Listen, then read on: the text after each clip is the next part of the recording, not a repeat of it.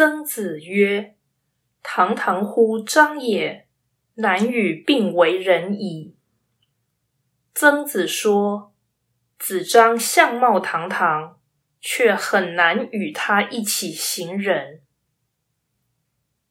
道义阐释：此说富有毁谤之意，因为“堂堂乎”与“难与并为仁”实在没有密切的关联，而且本文未明子张不仁的原因，这与上一章并列，鲜有落井下石之效。